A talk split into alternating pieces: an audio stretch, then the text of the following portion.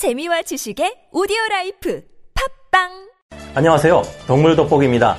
큰일 났습니다. 가장 막아내기 어렵고 가장 무서운 피해를 주는 불개미들이 우리나라에 퍼져나가고 있는 심각한 상황입니다.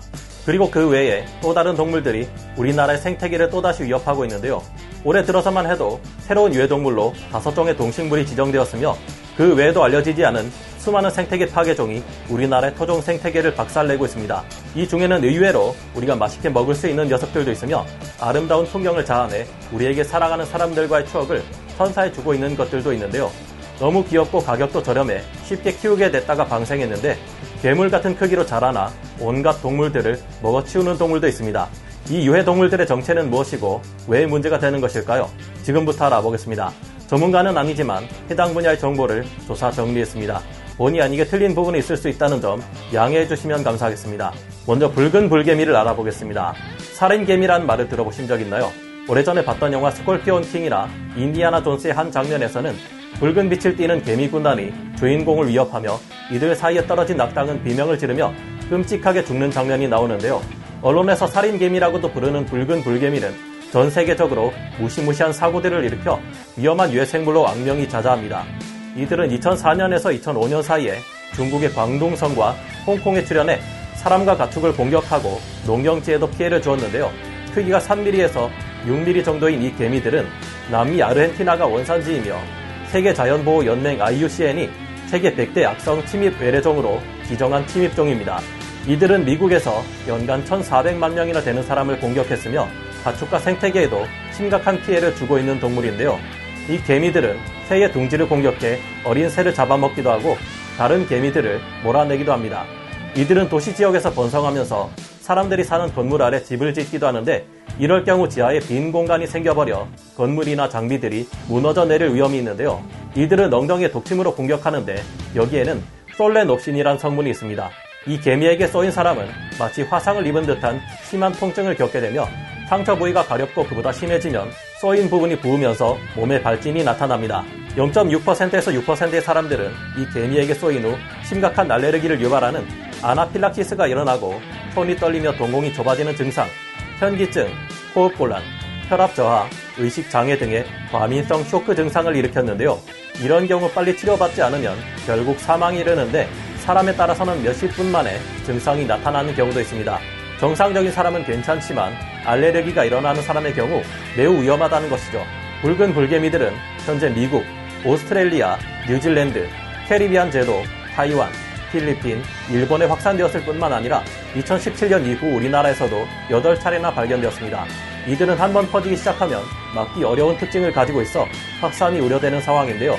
3년에서 5년 이내 우리나라에서도 중국처럼 확산될 것이 예상되기 때문에 당장 붉은 불개미의 출현이 의심되는 지역에는 과민성 쇼크를 대비한 약품 등의 구비가 시급한 상황입니다. 이번엔 미국 가재에 대해 알아보겠습니다. 미국 가재는 다른 말로 붉은 가재라고도 불리는 미국 남동부와 멕시코 북부에 서식하는 가재입니다. 우리가 랍스터로 쪄먹을 수 있을 만큼 큰 이 가재는 다 자라면 몸 길이가 7cm에서 9cm이며 집게까지 포함하면 10cm에서 15cm나 됩니다. 우리나라 토종 가재들에 비하면 도저히 대항할 수 없는 거인들인 셈이죠. 쉽게 생각하면 아 크기가 크니까 힘도 세서 이것저것 잡아먹어 유해하구나 하는 생각이 드는데요. 물론 이것도 맞지만 이들이 진짜 유해한 이유는 따로 있습니다. 이 미국 가재들은 Aphanomyces astaci라는 물곰팡이를 보유하고 있는데 이것이 다른 가재류에 전염되면 가재 페스트가 발병하고 폐사율이 무려 100%에 이를 정도로 치명적입니다. 미국 가재들은 이 질병의 내성이 있지만 문제는 국내에 서식하는 우리나라 토종 가재들은 그렇지 않다는 것이죠. 이 균은 죽은 가재에서 오랫동안 잔류하고 포자는 물속에서도 5일간이나 생존이 가능합니다. 만약 지역의 하천에 미국 가재가 유입되면 가재 페스트균이 퍼져나가 해당 지역의 토착 가재들은 병에 걸려 전멸할 수도 있어 상당히 위험합니다. 안 그래도 곰팡이 때문에 위험한데 이 가재들은 강이나 연못, 늪, 습지, 논과 강 하구에서도 잘만 살아갑니다. 겨울에는 깊게 굴을 파서 추위를 피하고 따뜻해지면 튀어나와 커다란 집게발로 우리나라의 작은 토종 생물들을 모조리 습격하는 골치 아픈 생물인데요. 이들은 주황색, 푸른색, 흰색 등 관상 목적으로 다양하게 개량되어 애완용으로 전 세계에 가장 많이 보급되기도 했습니다. 애완용으로 키워지다 버려진 개체들이 영산강, 만경강, 섬진강, 그리고 기타 대도시 인근의 연못 등에 적응해 생태계를 파괴하고 있습니다. 이들은 가재하면 떠오르는 가장 전형적인 외모를 가지고 있는 데다 붉은색을 띠고 있어서 상당히 맛있어 보이기도 하는데요. 실제로 이 가재는 굉장히 맛있기로 유명한 생물이며 미국 남부에서는 이 가재를 상당히 즐겨 먹는다고 하죠. 중국에서는 이 가재로 고급 요리인 마라롱샤를 해먹기도 합니다. 기생충을 가지고 있지만 어차피 삶거나 찌거나 튀겨 먹으면 모두 사멸하기 때문에 안전하다고 하니까요. 혹시나 친구 집 말고 야생에서 이 미국 가재를 보시면 최대한 많이 잡아서 여기저기 나눠주고 랍스터 파티를 즐겨주시기 바랍니다. 가재를 키우는 친구는 초대하지 마시고요. 이번엔 핑크뮬리에 대해 알아보겠습니다. 최근 가을이 되면 들판을 핑크빛으로 아름답게 수놓으면서 관광 명소를 만들어내는 핑크뮬리라는 식물이 있습니다. 저희 가족 또한 얼마 전 핑크빛이 가득한 들판에서 함께 즐거운 추억을 남겼는데요. 그런데 이 핑크뮬리가 사실은 생태계 위해성 2급 생물로 분류되어 있다는 것 알고 계셨나요? 아직 생태계에 미치는 위해가 발견되지는 않았지만 향후 생태계 균형을 깨고 생물 다양성을 떨어뜨릴 우려가 있다는 것인데요. 1급 평가를 받게 될 경우 생태계 교란 생물로 지정되어 수입 및 재배가 금지됩니다. 원래 핑크뮬리는 주로 미국 서부나 중국 평야에서 자생하던 여러 해살이 풀인데요. 핑크뮬리는 습한 기후와 가뭄, 더위를 이겨내고 겨울을 날 정도로 생명력이 강한데 한 다발에만 최소 7만 개에서 8만 개의 씨앗을 품고 있습니다. 이 때문에 핑크뮬리는 우리나라의 토종식물 생태계를 순식간에 교란시킬 수 있는 가능성을 가지고 있다고 인정받은 상태인데요.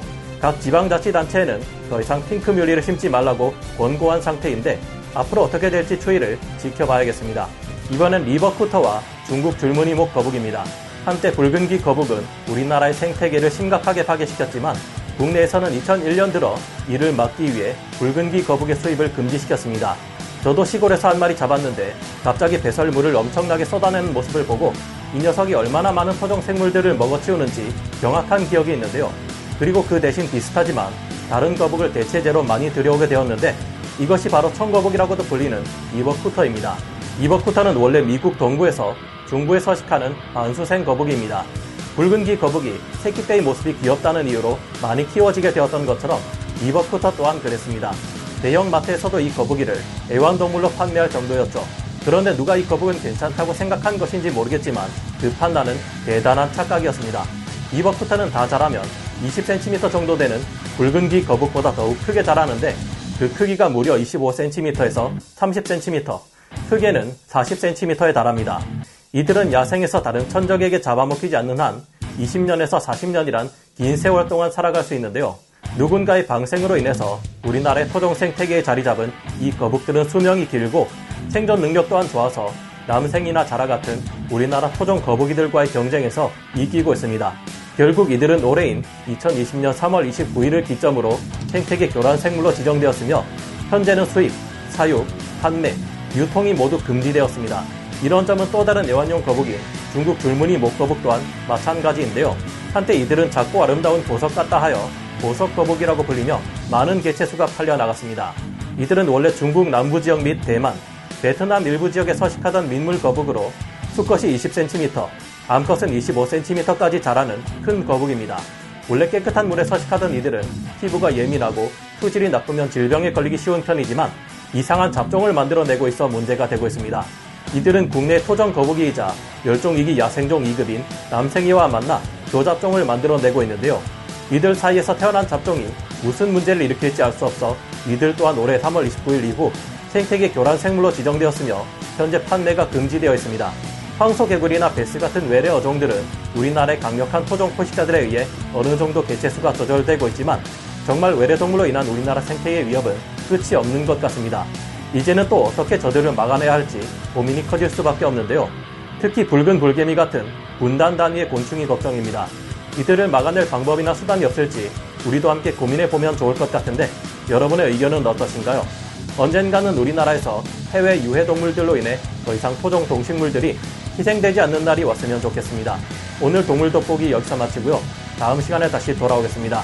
감사합니다.